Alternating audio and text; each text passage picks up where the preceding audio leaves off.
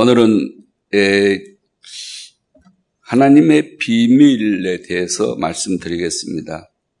왜냐하면 이 하나님의 비밀인 그리스도를 여러분이 제대로 알고 누리기 시작하면 모두 문제 끝나기 때문에 사실은 이미 예수님이 그리스도로서 우리 모든 문제를 끝내셨습니다. 혼자 안 되지 않은 누 같이 와서 도와주셔 어, 그래서 우리 참사랑 가족들이 이제부터는 그리스도를 아는 정도, 믿는 정도를 넘어서서 그리스도의 비밀을 하나님의 비밀인 그리스도를 누리는 단계로 성숙해 가시기를 축복합니다. 예, 그러기 위해서 제가 몇 가지를 이렇게 예, 말씀드리겠습니다. 예, 구약의 주제는 메시아예요. 신약의 주제는 그리스도죠. 그러나 구약에 이 메시아란 말이 몇 번 나오지 않아요. 실제로 나온 거는 몇 번 나오지 않습니다. 그래서 어, 왜 주제인데 그렇게 희미할까 확실하고 분명하게 얘기해서 모든 알게 하시지 않고 이런 생각을 저는 늘 했습니다. 그런데 사실은 구약을 찾아보면 어, 처음에는 여인의 후손 창세기 3장 15절에서 이렇게 그런 얘기가 나오죠. 그 메시아에 대한 서장에 그게 이제 서막이에요. 그게 그 다음에는 창세 출애굽기 3장 18절에 보면은 희생 제물에 대한 얘기가 나와요. 에, 이렇게 희미하게 나와요. 여인의 후손이라고 나오죠. 출애굽기 3장 18절에서는 희생 제사로 나와요. 희생 제사를 들으면 네가 네 문제 해결된다 이렇게 나오죠. 에, 더 크게는 얘기하면 이사에서 잊어버릴만 하면 또 나옵니다. 7장 14절에 하나님 떠나서 망한 너는 인생은 하나님께서 만나야 사는데 내가 너를 다시 만나주기 위해서 너희에게 오겠다. 너희와 함께하는 일이 날 것이다. 그것이 임마누엘이죠. 이런 일이 나겠다. 이 일이 실제로 일어난 거예요. 마태복음 16장 16절에 예수님이 이 메시아, 이 그리스도로 오셨다는 것입니다. 예, 뭐 이제 그 어, 제가 저도 잘 못 쓰는 것을 여러분에게 이렇게 쓰는 게 미안하긴 하지만은 자초지종을 우리가 이제부터는 좀 알아야 되기 때문에 그림을 한번 그려보겠습니다. 오늘 다니엘서 9장 25절에 나타나 있는 에, 사실은 영어로는 메시아지만은 우리 히브리 말로는 구약 말로는 에, 어, 마시아흐입니다. 마시아흐 기름 부음을 받은 자란 뜻이죠. 근데 이 말은 어디서 나왔냐면은 에,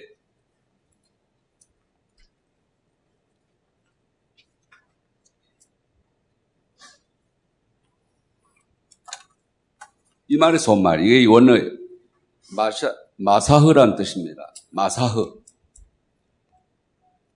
기름을 칠하다, 기름을 붓다. 이 말에서 온 말이에요.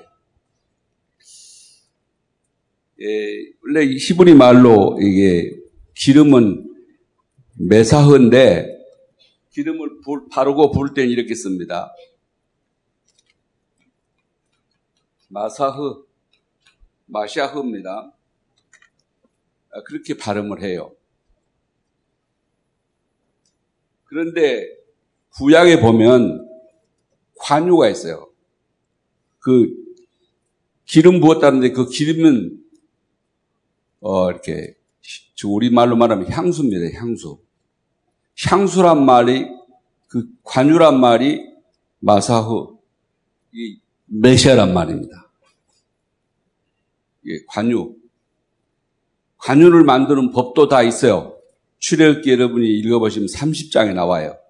관유는 뭐, 뭐, 뭐, 뭐를 합쳐서 만들어라. 몇 대 몇으로 만들어라. 이렇게 딱 교육되어 있어요. 그리고 그대로 만들어서 너희들 몸을 치장하는데 향내 냄새 풍기려고 만들지 마라. 그 만드는 자는 저주받는다. 이렇게까지 되어 있어요. 근데 이제 겁을 안 내고 현대인들은 그걸 다 만들어 쓰고 있죠. 에, 그 말이 이렇게 했습니다. 관유는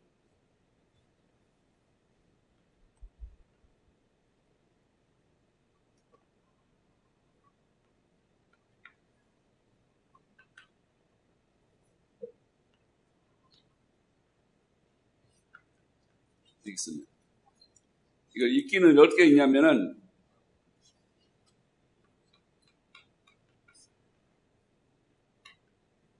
마시하하고는 모시하라고 써요.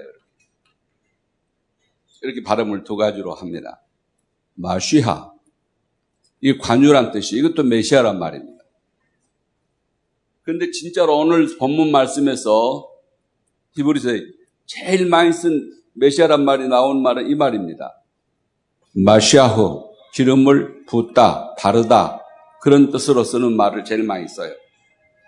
그런데 오늘 이제 그 에, 다니엘서에 나오는 말은 이렇게 씁니다.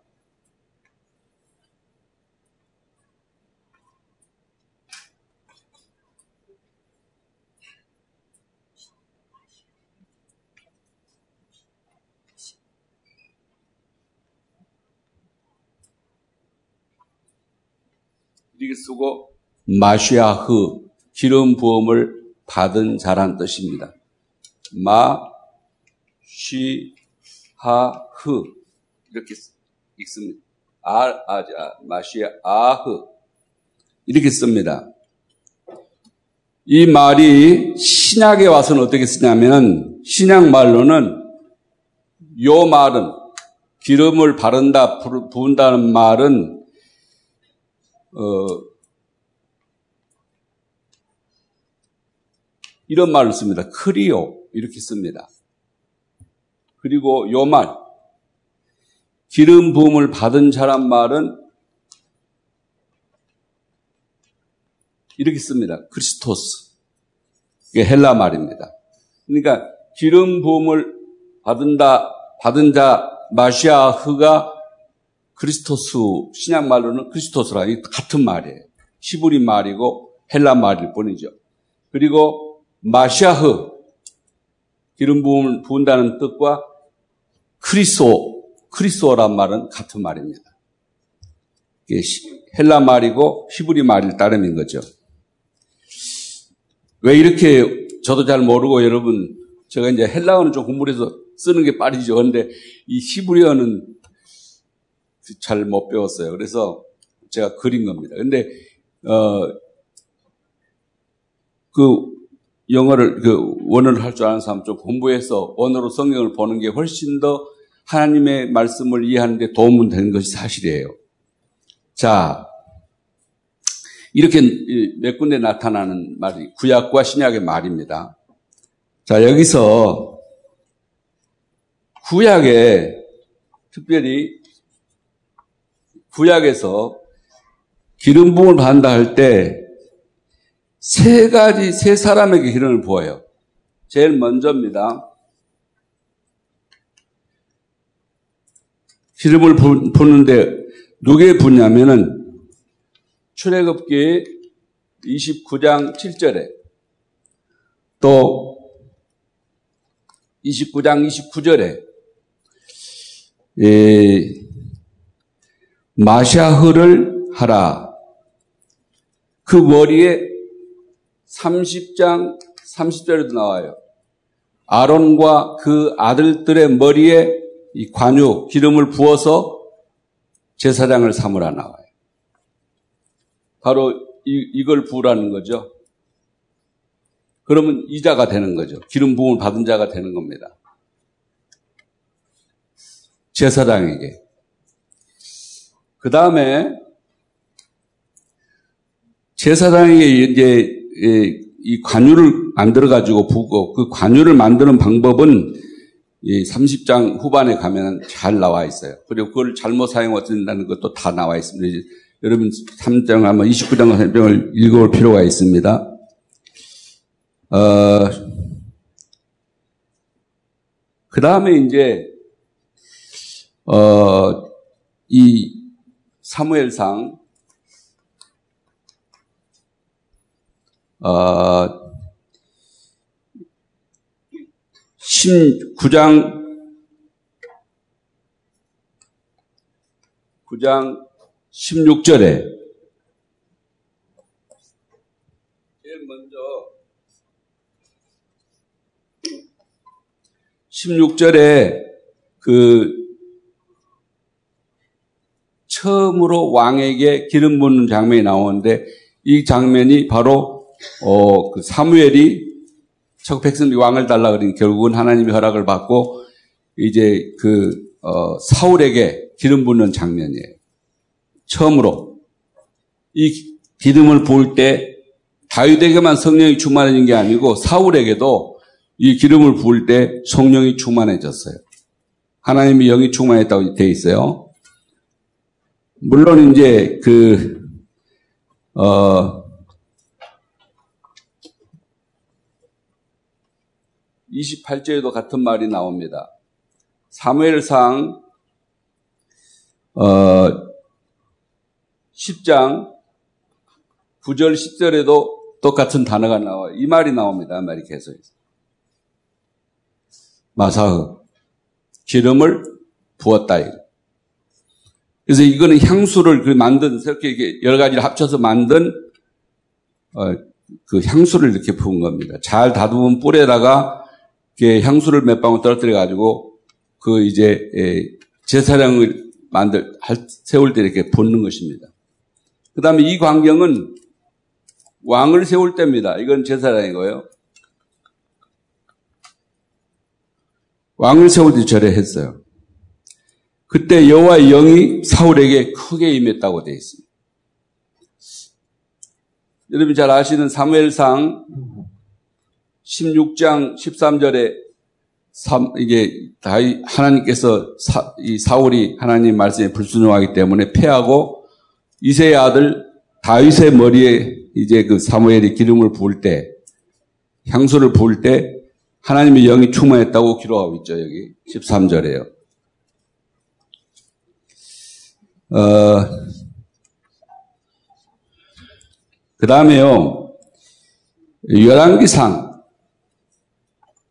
왕상 어, 19장입니다. 19장 15절 이제 16절에 여기는 보면은 하사엘에게 기름을 부어 아람 왕이 되게 하라. 예우에게 기름을 부어 이스라엘 왕이 되게 하라. 왕이 될 자에게 이 향수를 붓는 광경이 나옵니다. 그 다음에 이제 세 번째로 열왕기상 19장 16절이에요. 19장 19절입니다. 16절입니다. 여기는 보면은 똑같은 요마를 써요. 마샤흐. 엘리야야 너는 마할 모올라에 가서 그 시골인데 농사 짓고 있는 엘리사를 만나서 그에게 머리에 기름을 부어가지고 너를 대신해서 선지자를 삼으라. 그렇게 하나님 명령하십니다. 이때는 선지자를 세울 때죠. 이렇게 왕에 대해서는 꽤 많은 분량이 나오고 이 제사장도 많습니다. 근데 선자에 대해서는 이렇게 많지는 않아요. 이렇게 나와요. 자, 여기서 여러분 좀 기억할 것은 출애기 30장 22절부터 25절 그 끝까지를 34절부터 38절까지 읽어보면은 어 그 향수 만드는 향유를 만드는 관제를 그 관제를 만드는 그러니까 마시아의 하기 위한 이, 이 기름을 만드는 방법을 다 기록해 놨다니까요. 그러니까 지금 향수 만드는 방법하고 비슷하게 이렇게 해 놓으셨어요. 거기 물론 이제 감남유도 들어가고 그럽니다. 근데 그 비율이 있어요. 그래가지고 이제 향수를 만들어서 붓는 겁니다. 근데 아무 기름이나 붓는 게 아니에요. 그것이 기름이라고 나와 있지만은 사실은 뭐라고요? 향수였다. 그걸 누구한테? 제일 먼저는 출애굽기 보면 제사장에게. 그 다음에 사무엘서에 보면 왕을 세울 때. 그 다음에 이제 열왕기상에는 선자를 세울 때 이렇게 했다는 거죠. 자, 근데 구약을 보면 말이죠. 결국은 구약의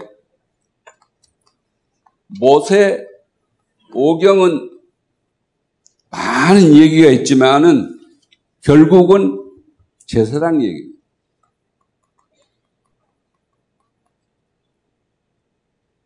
창조 얘기, 창조가 파괴된 얘기, 가정이 시작된 얘기, 뭐 여러 가지. 그 다음에 이제 멸망한 얘기, 이런 얘기들이 쭉 나오죠.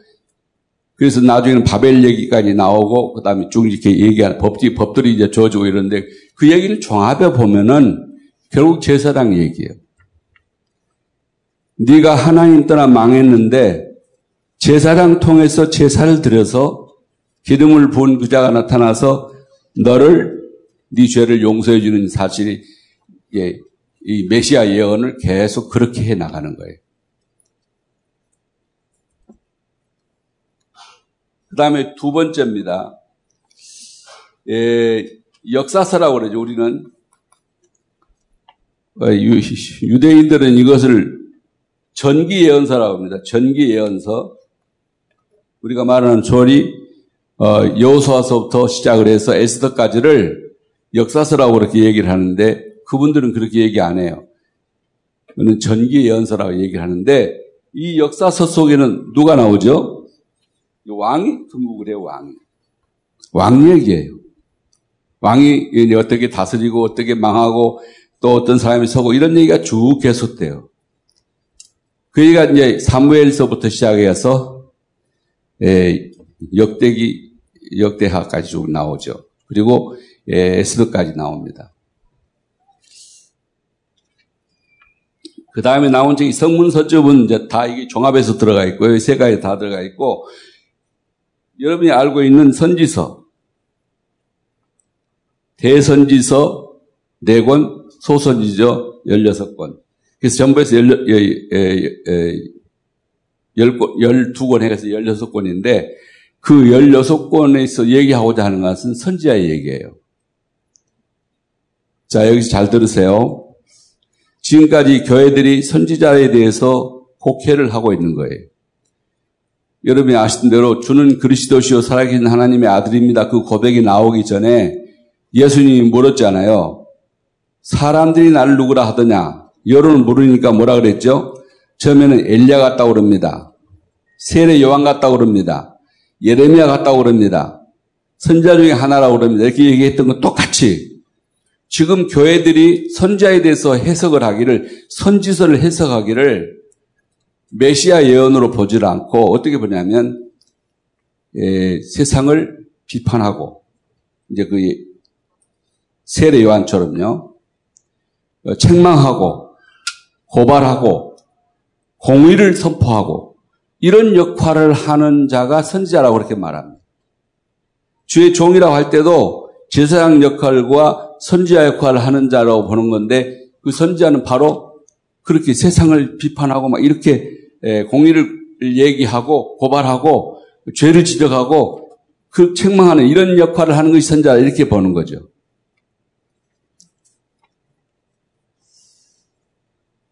나는 사실은 유광수 목사님이 처음 들었어요. 선지자는 하나님께로 가는 길을 안내하는 자이다. 새로운 해석이에요. 근데 그 말이 맞는 말이에요.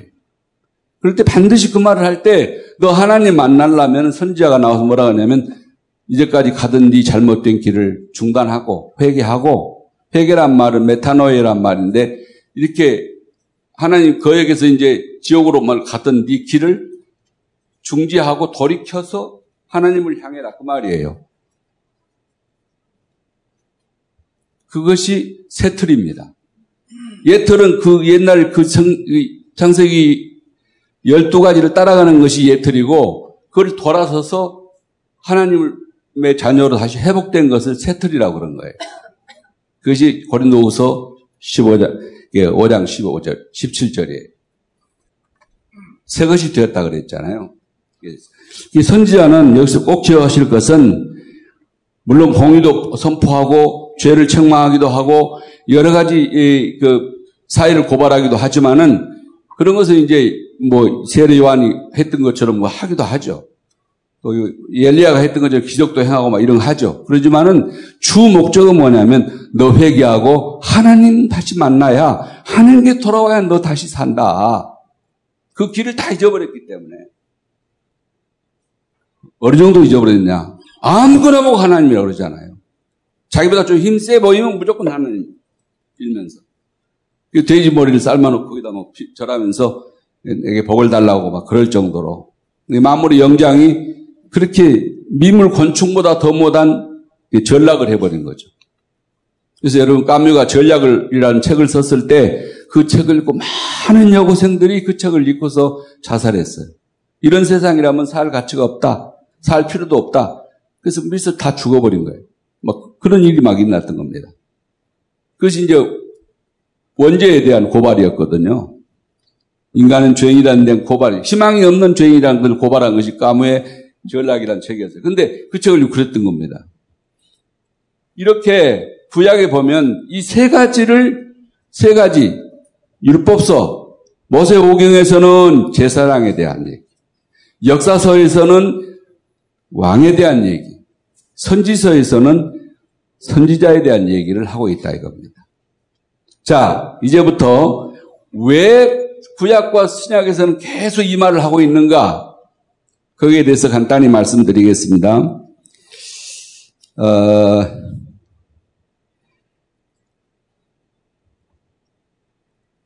첫 번째입니다. 자, 메시아를 보내신 이유를 우리가 알아야 되겠습니다. 그 이유는 뭐냐면, 우리 인간이 하나님의 자녀고 하나님의 창조 가운데 영장이었고 하나님을 대신해서 이 만물을 다스리고 정복하고 돌봐야 될 책임을 진 그런 막중한 사명을 가진 인간이었는데 그 인간이 창세기 3장에서 여러분 아신 대로 하나님을 떠나버린 거예요. 하나님 떠났습니다.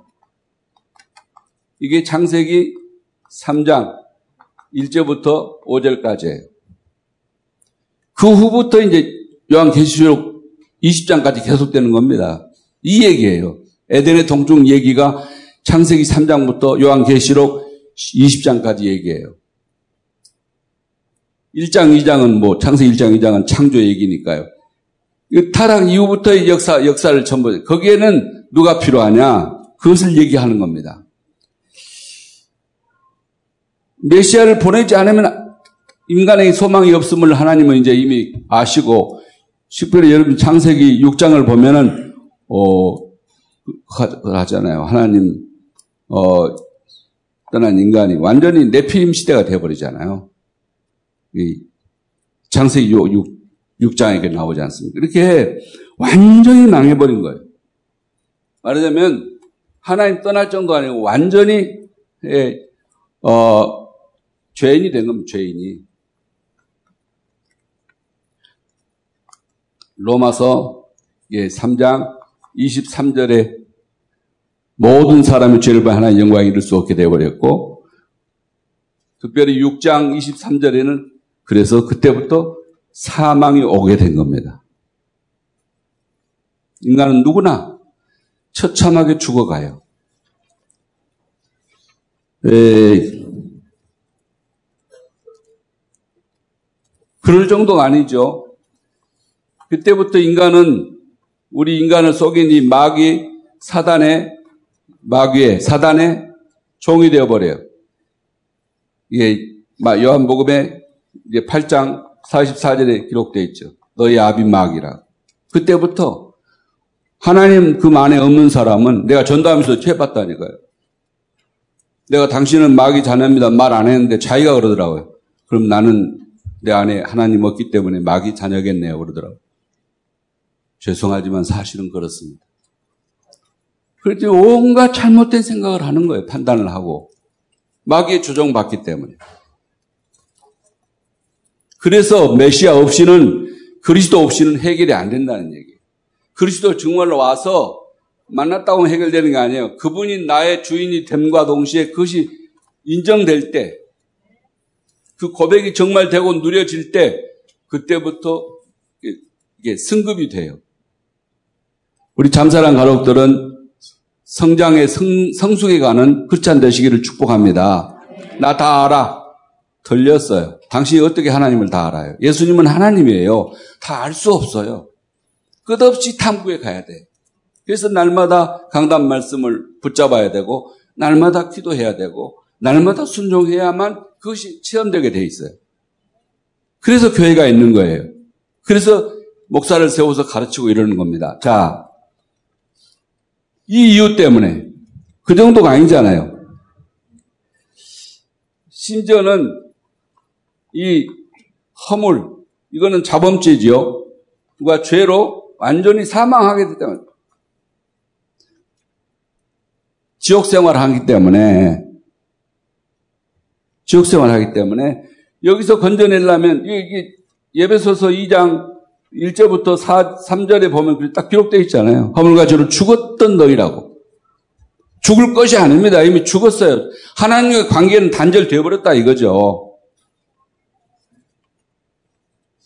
어, 그래서 누가 그런 얘기를 했잖아요. 절대 절망하는 자는 절대 희망이 있다. 정말로 절망을 체험한 사람은 희망이 있다는 겁니다. 근데 이것도 아니고 저것도 아니고 이런 사람은요. 그래서 교회 앞에까지 안에 태워다 주고 간 사람은 희망이 참 어려워요.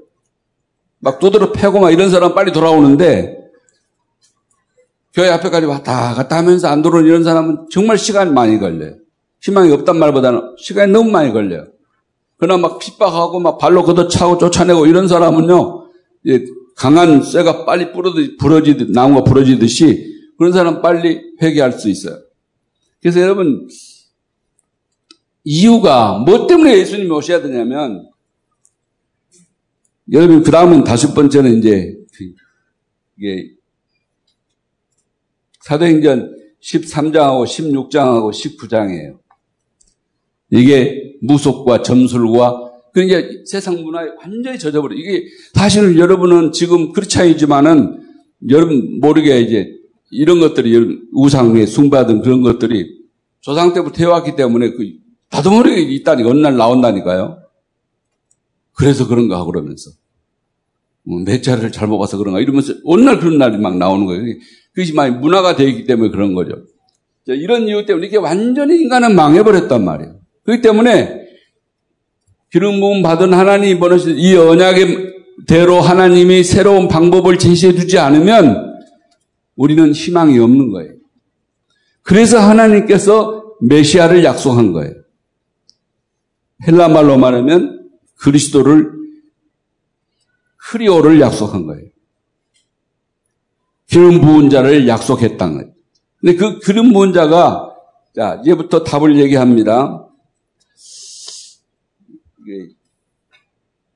두 번째입니다. 자 그러면 어떻게 해결되는가 하는 겁니다. 하나님의 방법은 뭐였는가? 인간은 열두 가지에 빠져서 하나님 만날 수도 없고 찾을 수도 없고 저주와 재앙 속에서 해결이 절대 안 되기 때문에 그러다가 마침내 지옥 가는 존재이기 때문에 하나님이 보내신 거예요. 그래서 모든 종교는 귀납법적입니다. 나를 출발해가지고 신을 찾아가는 거지. 자기 성기는 하나님을 찾아가는 것이 종교고요. 근데 기독교는 종교 아니란 말이 왜 아니라 그러냐면 방법이 달라요. 모든 여러분이 하나님 찾아간 게 아니에요. 하나님 찾으러 여기 온 거 아닙니다. 하나님이 성경은 말하기를 너를 불렀다고 그럽니다. 하나님이 찾아오신 거예요. 그걸 연역적이라 그러죠. 우리가 찾아가는 게 아니라 우리 찾아갈 수 없다니까 누군지 모른다. 그러니까 뭐 온갖 것을 하나님이라고 섬기고 있기 때문에 하나님이 사람을 찾아오신 분이 예수님입니다. 그 예수님은요, 하나님의 답입니다. 오늘 그, 그 말씀을 지금 성경을 이렇게 하나님의 말씀은 성경을 하나님의 말씀이라 고 하는 것은 성경이 답이라는 그 말입니다. 이번에 돌아가신 분도 교회 장로님이에요.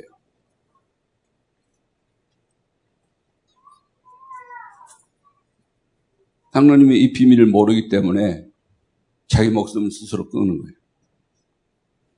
이건 너무나 비참한 거예요. 나 우울증을 앓고 있습니다. 이런 사람이 얘기했는데도 아무도 답을 안 준 거예요. 그 문제는 아무도 해결을 못 해요. 자기가 해결할 길이 없는 거예요. 안 된다니까요. 절대 안 되게 돼 있어요. 그렇기 때문에 이 이유 때문에 안 되는 거예요. 그래서 하나님 만나야 돼요. 정말 하나님 만나면 지성과 비지성 아무 상관 없습니다. 주님 만난 그 시간부터 주에서 내 몸에 들어와 계신 후 그때부터 변화의서 사람이 되는 거예요. 그 사람이 얼마나 명쾌한 그런 그 어, 어, 답을 주는 사람인지 몰라요. 세상 문제에 대해서는 아주 정의롭고 바르게 얘기를 하더라고요. 그래서 사람들이 굉장히 와 저렇게 저런 아까운 사람이 있나 노래도 좀 잘했대요. 글도 잘 써요 이 사람은 요 행정가예요. 그렇기 때문에 그런 얘기를 한데 보면 아주 명쾌하게 얘기를 하더라고. 그래서 야, 참 아깝다. 늘그랬는데 어느 날 그냥 죽어버리고 자기가 스스로. 겨우 나이 이제 60 겨우 넘었는데. 여러분 답을 가진 데 있어서 감사하고 이런 사람들을 만나서 답 주는 자 되시기를 축복합니다. 답 없으면 누구나 상관없어요. 결국은 그렇게 되는 거예요. 못 이겨요. 고항증을 이길 수 없어요. 우울증을 이길 수 없어요. 세상 욕망을 이길 수 없어요. 그러나 완전한 답을 그래서 완전하고 영 이건 부족함이 없는 거예요. 모든 것이기 때문에 그 여러분 그럴 그럴 그렇다고 그 정도로 하고는 안 되는 거예요. 그래서 여러분 이제 성경이 안다는 말은요. 구약에서는 야다란 말을 쓰고 신약에서는 기노스코란 말을 썼는데그 말은 체험적으로 아는 걸 말해요. 여러분이 내가 아는 거 그거 아는 거 아니에요. 내 아내하고 나하고 아는 걸 안다고 그래요. 그걸 야다라고 그래요. 이 구체적으로 체험적으로 아는 걸 안다고 그러는 거예요. 기너스도 마찬가지예요. 인격과 행동이 하나가 된 상태를 지와 덕이 하나가 된 상태를 안다고 그런 거예요. 지불로 지는 안 되는 것이 안다고 그런 건 아는 게 아닌 거예요. 이것만 아는 거 여기 가슴에 안, 안 왔다는 거죠. 그래서 많은 사람 요즘 이제 이 진리를 알아가면서 여기까지만 왔는데 아직 여기 못 내려왔어요. 이런 사람 너무 많다니까요. 이렇게 전도를 해보면 여러분 가슴께까지 하나님의 말씀이 진리가 임하게 되기를 축복합니다. 머리로만 아는 지식 말고 주님을 여러분 마음에 모셔야 돼. 그래서 여기 성경이 말하기를 하나의 해결 방법을 주셨는데 제일 먼저 뭐라 그러니까 요한복음 1장 1절부터 14절에 보면 뭐라 그러죠? 태초의 말씀이 이 말씀이 하나님과 함께 계시는 이 말씀이 곧 하나님이라 그럽니다. 이 말씀이 육신이 되어서 우리 가운데 오셨으니 이분이 바로 예수님이다 얘기합니다. 그 14절의 얘기거든요. 그래서 예수님은 하나님이시며 완전한 하나님이십니다. 예수님이 하나님이요. 그 다음에 완전한 사람이세요. 반쪽은 사람이고 영은 사람, 이게 영은 아니고 육만 사람이 그거 아니고 완전한 사람이었어요. 완전한 사람만 이, 이 타락한 인생을 구원해낼 수가 있는 거예요. 그래서 사람을 몸을 입고 오신 겁니다. 그래서 기독문에 있어서 첫 번째 페이지가 예수님은 하나님이시다. 그리고 그분은 참 사람이다. 믿으시기 바랍니다. 그 설명하려면 한 학기 동안 해야 되는 거예요. 그렇기 때문에 그걸 말하는 거고요. 그 다음에는 예언하신 대로 새 직능을 수행하기 위해서 새 직능을 수행을 해, 수행을 해서 행동으로 완성해서 인류를 인간을 완전히 구원하기 위해서 하나님 만나게 주고 죄 용서해 주고 사탄 멸하고 그 손에서 우리를 건져주기 위해서 답으로 오신 거다 이거지. 그러니까 예수님만이 답인 거예요. 성경이 다시 여기서 얘기합니다. 이제 뭐라고 그럽니까? 성경이 얘기하기를 어, 사도행전 4장 12절에 다른 예수는 구원 얻을 수 없어요. 천하 인간의 구원 얻을 만한 그 어떤 이름도 주신 적이 없습니다. 그래서 예수님만이 그리스도고 그러면 히틀러가 히틀러한테 이렇게 인사할 때 이렇게 했잖아요. 하이 히틀러 이랬잖아요. 그 말이 뭐냐면 히틀러는 우리 독일의 메시아십니다. 이 말이에요. 하이 히틀러 그 말이. 근데 그, 그, 그러다 독일은 완전히 망했죠. 아니에요. 그건 누구도 메시아 아닙니다. 그리스도 아닙니다. 예수님만이 메시아십니다. 아멘. 예수님만이 그리스도예요. 다른 이름으로서는 구원을 사람 천하인간의 구원을 얻을 만한 다른 이름을 주신 적이 없기 때문에 그분만이 길이요 진리요 생명이기 때문에 그런 거예요. 그 정도가 아닙니다. 어, 그래서 요한복음 14장 6절에 말씀했잖아요. 내가 곧 길이요 진리요 생명이다. 예수님이 오셔서 직접 얘기하신 거예요. 내가 하나님 만나는 길이다. 내가 네가 찾고 있는 참 진리다. 내가 네가 찾고 있는 잃어버린 생명이다. 날 만나면 네가 생명 얻게 되는 것이고 진리를 찾게 되는 것이고 하나님 만날 수 있는 것이다. 아멘. 네. 그렇게 말씀한 것이 요한 계시록 3장 20절에 뭐라 고합니까 벌죄다 내가 문 밖에서 지금 두드리고 있다. 네가 문만 열면은 내가 너에게로 들어가 너로 도로 먹고 너는 나로 도로 먹으리라. 함께 살게 된다고 말이죠. 위스. 너와 내가 하나가 된다 이거죠. 아멘. 마음의 문을 여시기 바랍니다. 나는 어떤 분이 새벽 종소리를 듣고 이거 종고치게 하는 것도 이거 다 예수님 문 두드리는 소리를 못 듣게 하는 일이 됐어요. 그분은 종소리 듣다가 그 부인이 아픈데 뭐를 이러더래. 여보, 나 저 종소리 듣는데 데려다만, 데려다만 주면 살 것 같아 이러더래. 그러니까 이 남편이 착한 사람이라. 그래, 그러면 가야지. 그래서 새벽에 이렇게 부인을, 아빠 놓여있는 부인을 없고서 이게 교회 오기 시작을 했는데 나는 그분이 권사되고 그분이 이제 장, 남편은 장로되고 이랬어. 얼마나 신신한 신자들인지 몰라요. 난 목회하면서 그렇게 보호자가 되고 조형자가 되어주는 분을 난 처음 봤어요. 그 우리 아이들은 그분이 다 키웠어요, 사실. 혼자만 몸이 아이가 감당을 못하니까. 여러분, 예수님을 맞아들이기만 하면은 하나님이 자야 됩니다. 요한복음 1장 12절에 분명히 말씀했습니다. 영접하는 자, 곧 그 이름을 믿는 자에게 하나님의 자녀가 되는 특권을 주었다. 권세를 주었다. 그랬어요. 예수님을 진실로 영접하시기 바랍니다.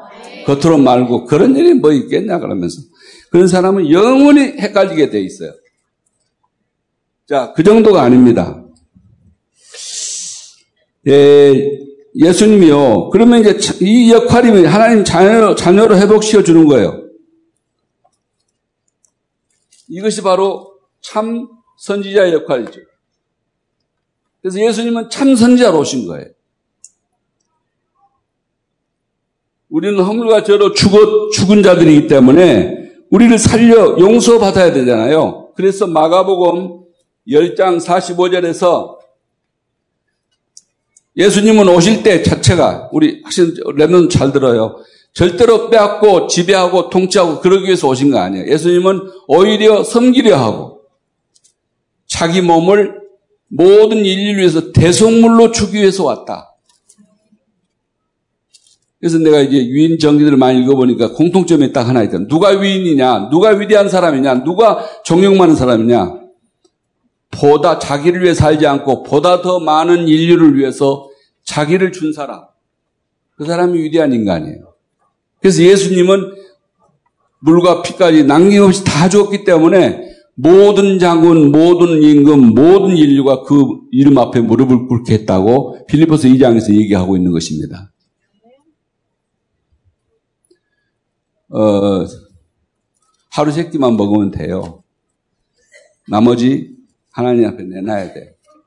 우리나라 이렇게 혼란된 이 것은 기업인들이 돈 벌어가지고 사회 내놓지 않기 때문에 이런 혼란이 오는 거예요. 사회주의가 번성하도록 만든 거예요. 이유가 있는 겁니다. 이분들이 미국처럼 매도는 지금 몇 조 원씩 돈 버는 대로 사회에 환원했으면 그런 일이 활동을 못 해요. 활동을 못 하게 돼 있어, 요 그러면. 자유시장 경제가 우리 현재 사회로서는 가장 우리가 선호하는 제도잖아요. 그렇기 때문에 원래 자유민주주의와 시장, 자유시장 경제는 그 근저에 뭐가 있냐면 돈마음니네 마음대로 능력껏 벌어가지고 많이 베풀어라는 거예요. 윈저 성에 가보셨습니까? 그게 그 지금 왕거예요, 왕거 그냥. 영국 왕, 왕거라니까. 한 사람 거예요. 성 하나가. 근데 그거 수입받은 것 전부 90% 이상을 정부에서 다 세금으로 바쳐요. 영국은 그런 나라에서 자유민주주의를 계속하고 있는 겁니다. 그것이 원은 근원인데 버럭 안 내놔. 세금 적게 먹으려고 뇌물로 주지 절대로 안 내놔요. 그렇기 때문에 사회가 이렇게 어지러워진 거예요.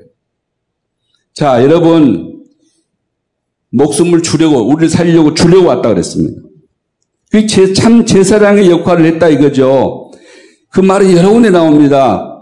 히브리서 9장 12절에 염소와 송아리 피로 그런 건 안 된다는 거죠. 자기 피로 영원한 속죄를 단번에 완전하게 드렸다고 나옵니다. 특별히 9장 28절에 단번에 드렸다고 얘기해요. 단번에 다 해결해 버렸다. 이미 주님께서 단번에 해결하신 줄 믿으시기 바랍니다. 그걸 감사해야 돼. 주님이, 주님이 단번에 해결하신 것을 믿습니다. 계속 해보세요. 무슨 일 난지. 그래서 예수님은 나의 그리스도입니다. 계속 고백해봐. 무슨 일이 난지. 엄청난 일이 난다니까요. 모든 문제 해결되는 역사 일어납니다. 에, 예, 2장 히브리서입니다. 히브리서 2장 어, 17절에도 나옵니다. 단번에 완전히 영원히 해결했다고. 베드로 전서 1장 18절, 19절에도 나옵니다. 단번에 완전히 영원히 해결했다고. 2장 24절. 3장 18절에 완전히 죄 죽은 한 번의 죄를 위해서 단번에 죽으사 의인으로서 불의한 자를 대신하여 죽으심으로써 모든 문제 해결했다고. 로마서 5장 18절도 마찬가지입니다. 해결했다 이거죠. 아멘. 세 번째입니다. 그게 뭐냐면 이 악령은요, 뭔 얘기예요, 사람이요? 영이잖아요. 우린 몸을 입고 있고. 그렇기 때문에 악령과 귀신과는 이길 자가 없어요. 지식으로 못 이겨요. 그러니까 죽는 거지. 못 이기니까. 그런데 예수님이 오셔가지고 그 악령을 단번에, 한 번에 박살내버린 겁니다. 아멘. 그래서 예수님이 영이 여러분이 오시면 그다음부터는 그 악령에 시달릴 이유가 없어. 조울증, 우울증에 시달릴 이유가 없어져 버려요. 그때 계속 예수님 이름 물러보세요 예수님이 나의 그리스도입니다. 주님이 다 해결하셨습니다. 고백하면요. 어느 순간에 힘이 생겨요. 어느 순간에 힘이 생긴다니까요. 이길 힘이 생겨버려요. 하나님이 주세요, 그거를. 여러분, 노력한다고 되는 게 아니에요. 네가 마음으로 믿으면 의에 이르고 입으로 시하면 구원에 이르고 주의 이름을 부르는 자는 구원을 얻으리라. 할렐루야. 불러보세요. 다른 거 하지 말고. 주문이 아니요. 예수님은 나의 그리스도입니다. 계속해보세요. 어느 날, 그 싹 사라져요. 그것을 실제로 여러분이 체험을 해야 그것이 여러분 거에 대해 아는 거예요. 진짜 아는 거예요. 그래서 신앙은 체험이다. 그런 얘기를 한 말이 그래서 그런 거예요. 그 체험 보다는 이런쪽으로는 목사님 들 얘기했다 알겠는데 내 건 아니야. 그러면 여러분 거 아닌 거예요. 그 말이 왜 그런지에 대해서 계속 물으면서 여러분이 진짜 체험을 해버리면 맞구나! 이렇게 되는 거죠. 그러면 증인이 될 수가 있는 거예요. 그때부터. 아멘. 3장 18절. 그리스도께서 단번에 죄를 위하여 죽으사 의인으로서 불의한 자를 대신하여 주셨으니 얘기를 하셨고요. 악령은 떠나가는데 마태복음 12장 28절 29절 마태복음 12장 28절 29절에 보면 마귀를 먼저 꺾어야 여러분이 승리할 수 있어요. 여러분 전도 가도 먼저 우리 원수부터 꺾어야 돼요. 그래서 첫날 갈 때는 가서 지형을 살피면서 그 계속 꺾어 놓으세요. 두 번째 날 가보신 분은 알아요. 아, 꺾였구나. 체험할 수가 있어요. 그거 안 하고 가서 막 덤비면요, 못 해봐요. 그래서 현장을 가보라는 얘기가 그래서 그런 겁니다. 마가복음 3장 13절부터 15절 주님이 말씀했죠. 전도도 하고 귀신을 쫓아내는 이제는 권세도 주려고 내가 왔다. 함께 유교하면 하나님과 함께 있는 사람은 귀신을 쫓아내는 권세를 주었어요. 할 수 있어요. 누가복음 10장 19절에 뭐라 합니까? 뱀과 전갈을 밟으며 귀신을 쫓아내는 권세를 너에게 주었다 그랬어요. 이거 평신도에게 준 거예요. 그러니까 모든 믿는 자에게 준 것입니다. 끄어버리세요 당하지 마시고. 어, 너 주인 잘못 찾아와서 옛날에 내가 당했지만 예수 그리스도 이름으로 결박당하였다 나갈지다. 완전히 결박해버리라니까요. 떠나게돼 있어요. 선포하십시오. 요한일서 3장 8절에 예수님이 오신 목적이 이 원수를 이를 멸하러 오셨다니까요. 히브리서 2장 14절에는 마귀를 멸하러 오셨다고 돼 있어요. 할렐루야. 어떤 자들은 예수님은 저 사람 맨날 그 마귀 만다는데 그러니까 맨날 지는 거예요. 그러니까 온 교계를 이렇게 어지럽게 만들고 한국교를 이렇게 어렵게 만든 거예요. 이기지 못하니까. 승리하시기 바랍니다. 에, 예. 마귀를 매달아 오시고 그 권세에서 너를 놓아주려고 오셨다고 히브리서 2장 14절 15절에서 분명히 말씀하고 계십니다. 결론을 말씀드리겠습니다. 이 말씀으로 하겠습니다. 쓸데도 없고. 계시는 점진적입니다. 처음에는 희미하다가 점점 점점 확실해져서 신약에 와서 예수님이 직접 오셔가지고 완성하신 거예요. 그래서 좀 해안을 가지고 하나님 주신 영적 지혜를 가지고 성경을 보셔야 된다 얘기죠. 여인의 후손을 보내실 보내실 것을 말씀하시고 재물을 하나님께 드림으로써 용서받을 수 있는 길을 여시고 선자를 보내사 하나님 만나는 길을 안내해 주셨습니다. 참왕 보내셔서 원수를 제압하는 비밀을 알려주었습니다. 모세 오경은 제사장 얘기를 니까요 역사서는 전, 전기 예언서는 이거는 왕의 얘기를 니까요 선지서는 그말 그대로 그 길을 가면 죽으니까 회개하고 돌아서서 하나님 만나라 하는 것입니다. 그러니까 길을 안내주는 메시지인 거죠. 선지자에 대한 왜곡이 지금 교회와 만연해 있어요. 왜 선지자 역할을 안 하냐 그러면서 비판하는 설교 안 한다고 그러면서 그런 짓거리를 하면서 교회를 완전히 망쳐먹는 원수들이 있어요. 교회마다 몇 사람이 그래요.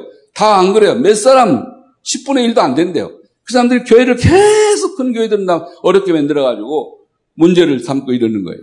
지가 제일 옳은 척 하면서. 저 자기는 죄 하나도 짓지 않은 정말 정의로운 사람처럼 하면서 온갖 죄를 저지르고 그런 짓을 하는 거죠. 사랑하는 여러분, 예수님은 그리스도십니다. 참 선지자시고 참 제사장이시고 참 왕이십니다.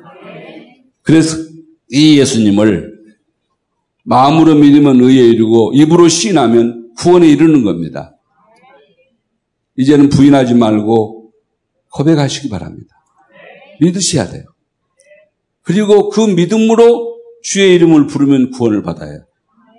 그냥 불러서 주문같이 부르면 되는 게 아니고 이렇게 마음으로 믿고 입으로 시인하는 그 믿음으로 예수님이 나의 그리스도임을 고백할 때 모든 문제가 해결되어 가는 것입니다. 당신의 삶의 틀을 바꾸세요. 샷다 마우스. 말 많이 하던 사람 입을 닫아야 돼. 그러면 그때부터 하나님의 음성이 들려요. 주님 말씀하십시오. 날 찾아오셨다니 말씀을 알아듣게. 제가 믿으면서 알아듣지 못하오니 제가 알아듣게 말씀해 주세요. 그때요. 나만 알아들 수 있는 메시지를 하나님이 주시는 거예요. 그럼 그때부터 변화가 와요. 하나님 아버지 감사합니다. 오늘 부약과 신약을 통해서 주님이 어떻게 인간이 망해 그 망한 인간을 어떻게 하나님 구원하시길 계획하셨는지에 대해서 설명했습니다. 이 비밀을 알고 믿고 체험하고 누리는 사람 되도록 축복해 주옵소서. 그래서 그리스도 이름만 가지고도 예수님이 나의 그리스도를 고백하다가 나의 하나님 되시고 나의 왕 되시며 나의 주인 되심을 체험하게 하시며 모든 문제 해결하심을 체험하게 하여 주시며 빌립보서가 말한 대로 사당에서 13절 말한 대로 그리스도 안에서 내가 내게 능치 못한 일이 없노라. 고백할 수 있도록 축복하여 주옵소서. 예수님 이름으로 기도합니다. 아멘.